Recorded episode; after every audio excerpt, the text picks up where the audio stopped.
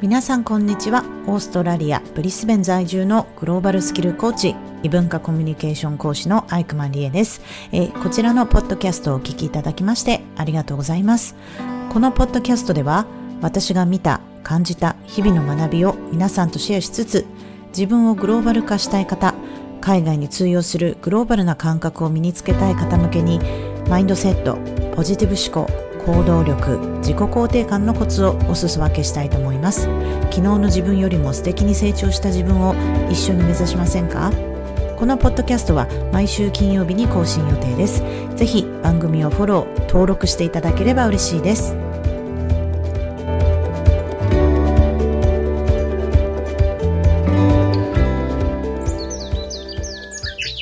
今週もポッドキャストをお聴きいただきましてありがとうございます。なんとですね、今日のこのエピソードで私のポッドキャストめでたく90エピソード目になりました。おめでとうございます。で、皆さんありがとうございます。いつもね、こちらのポッドキャストももう去年の4月にですね、思い立って始めてみたんですけれども、今ではですね、ちゃんとしたマイクとか、このマイクアームっていうんですか、この机に取り付けてかっこよくマイクをホールドして、マイクカバーつけたり、私自身もポッドキャストの配信楽しんでおります。最初から私始めた時、絶対にこう、90話やるぞとかって本当に思ってなかったですからね。本当になんか新しいことを始める時ってこういうふうにやらなきゃっていうふうに意気込んでしまう時もあるかもしれないんですけども私の場合あんまりその先までは考えずですねとりあえずやってみようという感じで始めたポッドキャストですしだからこそ、まあ、ゆるく長く続けられるんじゃないかなと思いますのでもしね皆さん自己発信まあ本当ポッドキャストはねお手軽に自分の思いだったり考えをこう話してシェアできるのでうーんブログとかももちろん表現方法ありますけれども最近ではまあ私が使っているアンカーですとかもう携帯からでもね録音できますので自分の考え発信してみてください。ということで今日も元気に90話目のエピソードを始めたいと思います今日のトピックは自分をレベルアップさせるということについてお話ししたいと思います私は大学卒業してからも結構いろいろ自己投資というか自分の資格を取ったり興味のあることについて学んだりしていたわけなんですけれどもさすがにねこの年になって、えー、私は40過ぎているんですがアラフォーなんですけれどもうーんなんか子供も、えー、産んで何かね始めるっていうのはかなり腰が重くなりますよね。っていうふうに思います。なんか今までまあ自分のために何かをしてきたっていうのはだいたい20代の頃もしくは30代かな。今振り返ってみると20代の中盤まあ私初めて海外の仕事をしたのがタイのバンコクで仕事をしていたんですけれどもやっぱりあの時がすっごく自分の中でも時間はあったしこう野望がありましたね。もう絶対グローバルなキャリアウーマンになるぞっていうことを目指していろんな本を読んだりスキルアップをすること勉強したりっていう感じでやってたんですけれどもね、まあ、大人になってからの自分をレベルアップさせることっていうのは本当にこれはなかなかできてる人が少ないですよね。うん、やってる人はやっているんですけれども周りにねそういう人がいなかったらまずそういうこともなんか思いつかないという人もいるかもしれませんしでも最近はね本当にリモートでもいろんなことができるようになったので例えばそういうコミュニティに入って何かをするだったり、ね、ライブ配信をしたりとかまあいろんな活動をされてる方がいらっしゃいますけれども本当にまず最初のきっかけは誰かがやっているのを見かけたりしないとなんか自分もできるんじゃないかなっていうふうにはなかなか思わないですよね。そうなんですよ。今日ね、お話をしたいのは、私が今週からですね、やっとオーストラリアのね、えー、資格を取りますということで、えー、こちらでは Certificate 4というレベルのあの資格でそれは講師になる資格なんですね。Training and Assessment ということでこちらで講師になるもしくはこうアセスする、えー、アセスって日本語で何て言うのかな、えーと、他の人のね評価をすることができる資格を取っているわけなんですね。でオーストラリアのこういう教育の水準といいますかレベルでもいろいろあると思うんですけれどもまずはですね、えー、テイフと呼ばれるこの資格の元もそうなんですけども一応日本語で言うと州立の、えー、職業訓練専門学校みたいな感じなんですね。Technical and Further Education ということで私の最終学歴は一応 MBA というのを持っていて、えー、経営修士学ですか。大学は国際関係学を学んで MBA はね経営っていう感じで学んできたんですけれどもまあ、それとは別に私は一応英語の先生の教師 CELTA っていう資格も持ってますし NLP っていうのもやったのでこちらのね Master Practitioner ですとか Trainer's Training もやったりしました。でまあだからエクストラでいろいろ資格はあったりするんですけどもこれ全部ほぼ海外というかイギリスがメインなんですけれどもやっていてでオーストラリアではね何も学んだことがなかったんですよ。でオーストラリアのいいところはもしあなたがオーストラリアで学んだことがない場合私みたいな移民ですよね。大人になってからこっちでこの義務教育とか育ってない人とかにはなんか無料でねキャリアをここで仕事を見つけることができるようにこういうテイフその職業訓練校で学ぶことができるチャンスをもらえるんですね。誰でも。これすごくないですか？で私もただでねこれ勉強できるんですよ。でもこのただっていうのはこのテイフっていうその認定されたところで勉強しなきゃいけないんですけれどもそれがね、1年間ぐらいかかるんですよ。で、私は、いや、ちょっと1年間も待ってらんないなと思って、まあ、もうちょっとでもね、有料でもいいから、えー、自分で探して、その、 intensive course というか、もうちょっとその1年分のものを短くこう学べるコースっていうのを探したんですね。で、私がやりたいのは、 Cert 4 っていうのでどうどうしてこのスタートフォンになったかっていうと LinkedIn とかやっぱ海外でお仕事私があの講師のねビジネス、えー、コーポレートトレーナーというような仕事を例えば見かけた時に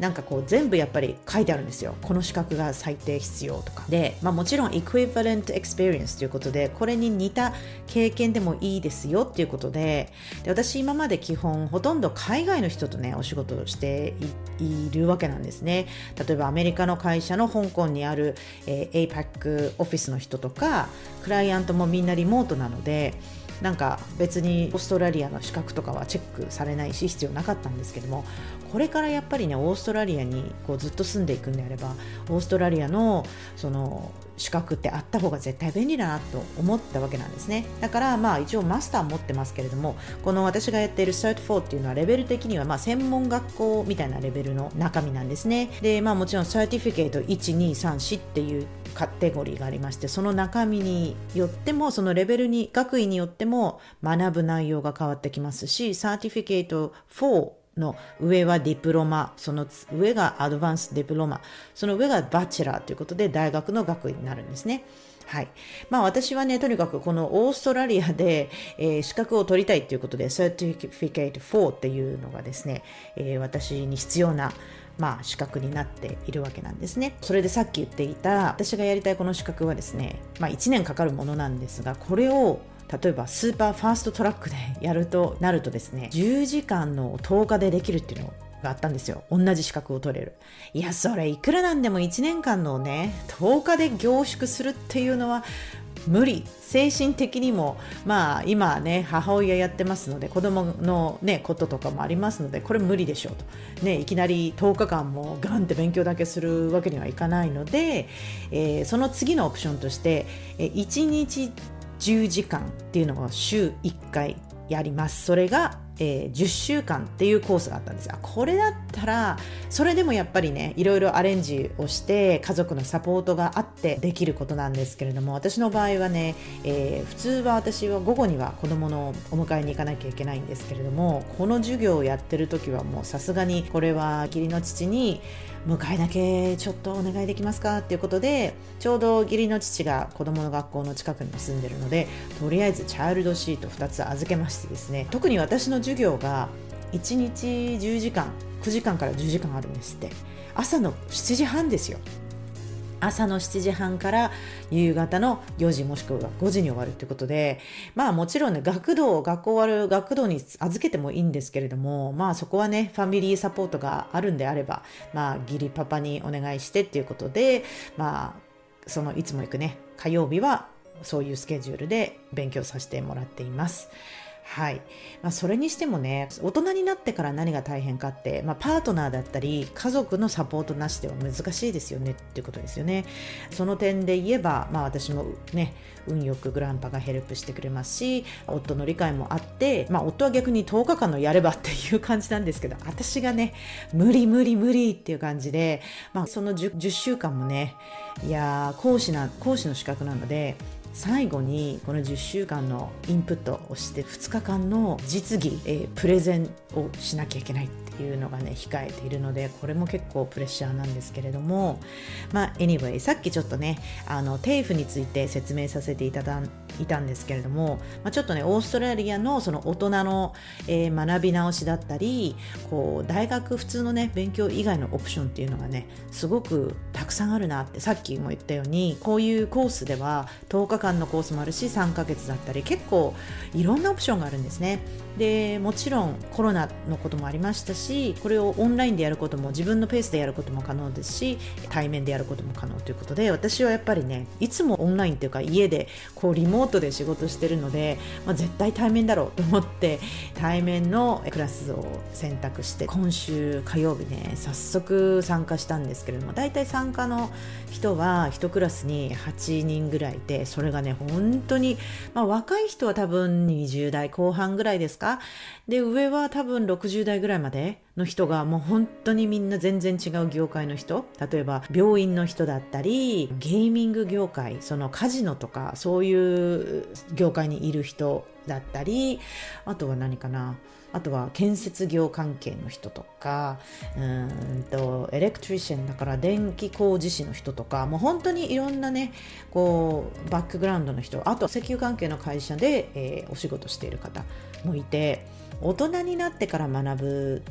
と何が楽しいかってその一緒に学ぶ人たちのね交流とかも楽しいですよね。なのでまあ本当にみんなバラバラなあのバックグラウンドの人と一緒に勉強できるっていうのは結構楽しかったなと思います。まあまだまだ始まったばっかりなんですけど。でまあねあと今日のトピックで自分をレベルアップさせるっていうことなんですけどもねやっぱり日本ではまあ残業だったり自分の勉強したくてもできないっていう状況がすごく多いというふうにまあこの間もねそういう記事を読みましたし学び直しをしたいのにもかかわらずやっぱり例えばね30代とか40代の方って家族の出費としてなんか自分のためにそのお金を使うのは申し訳ないなっていうのも思いますよね。できれば国のねサポートがあれば一番いいですけれども予算をね入れないと何にも変わらないと思うんですよ。特に今デジタル化している中で若い人はねデジタルネイティブでも何でもできると思うんですよねコンピューターを使って。でも多分今、まあ、40代の人は多分そこそこできるかな。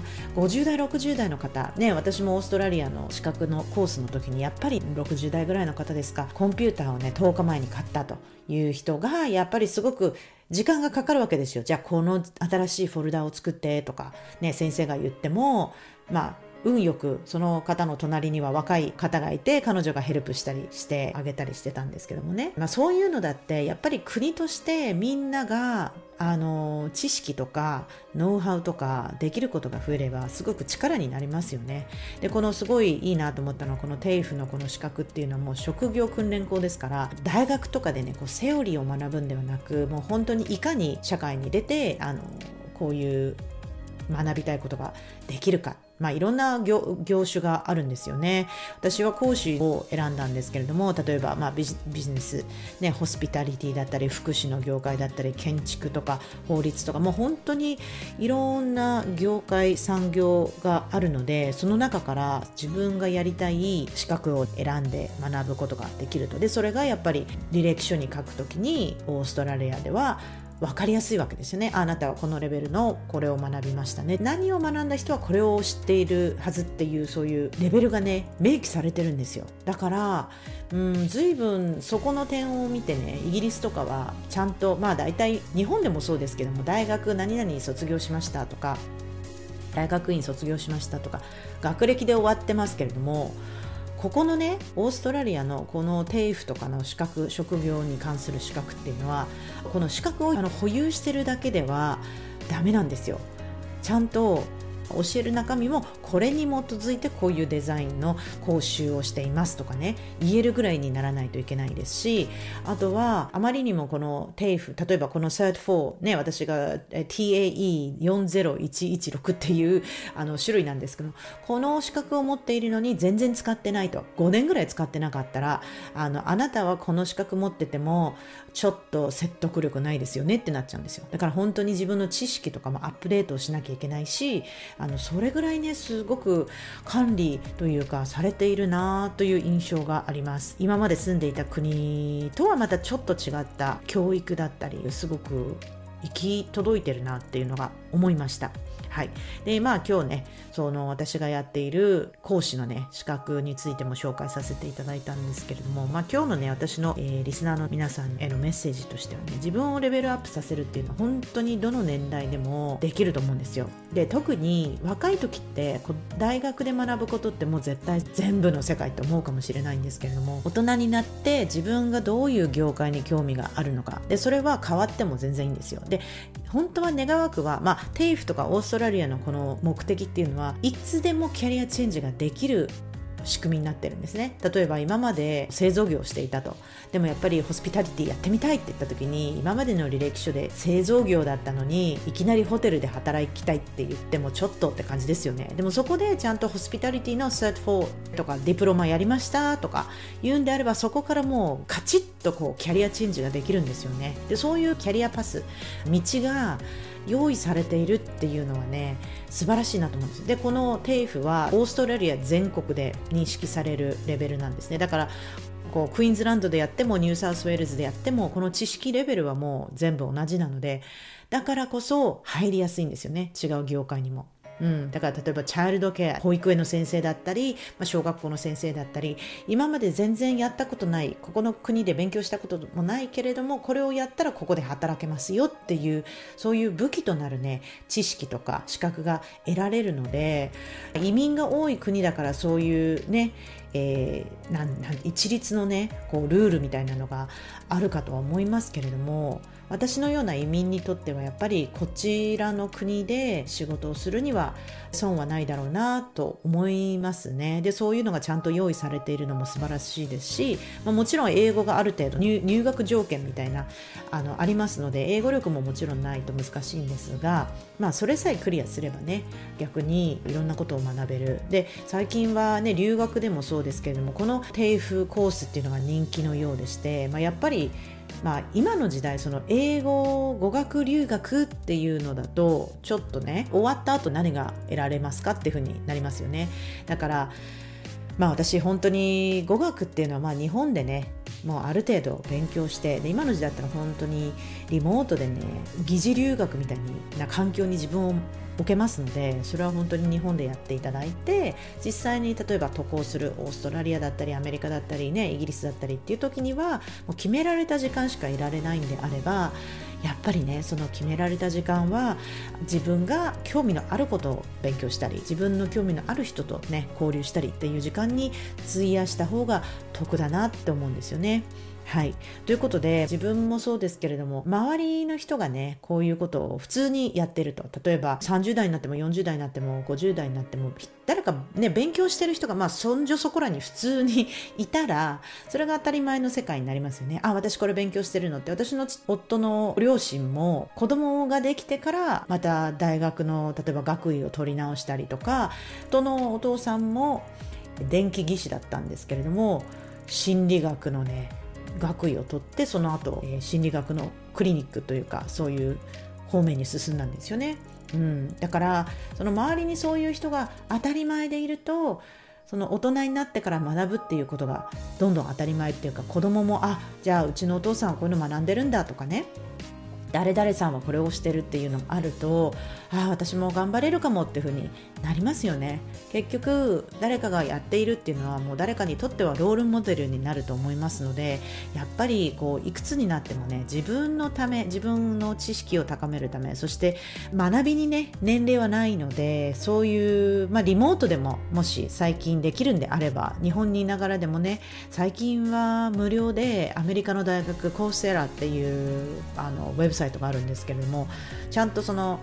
もし就学したっていう証明のサーティフィケートをね発行してほしいんだったらお金を払わなきゃいけないんですがそれもいらないただ知識を学びたいっていうだけであればそこのウェブサイト行くとただでねハーバード大学だったりもう有名大学のねあのコンテンツ授業を受けることが無料でオンラインで受けることができるのでもし興味がある方もね自分を高めたい方海外のね留学実際に留学は難しいけれども学ぶだけ知識を広める知識を深めるだけでいいんだってたらまあそういうオプションもありますし例えばオーストラリアのテイフっていうのもまあリモートでねオンラインであるのでそれからまた海外就職にもつながると思いますのでぜひ興味のある方あなんか新しいこと学んでみたいなっていうね、まあ、とにかく自分へのチャレンジですよね。私も本当にこの10週間できるのかなっていうふうに思いました。思いますし、まあ、やんなきゃなっていうのも思いますけれどもでもやっぱり大人になってからの学びってある程度自分が何でね勉強するかっていうモチベーションが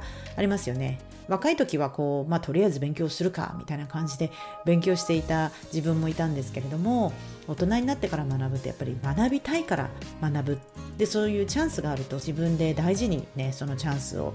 えー、元に勉強にも励むことができるのでぜひぜひ悩んでいる方新しいことに挑戦してみてはいかがでしょうかということで今日は自分をレベルアップさせるということについてお話しさせていただきました Thank you for listening. See you next time. Bye.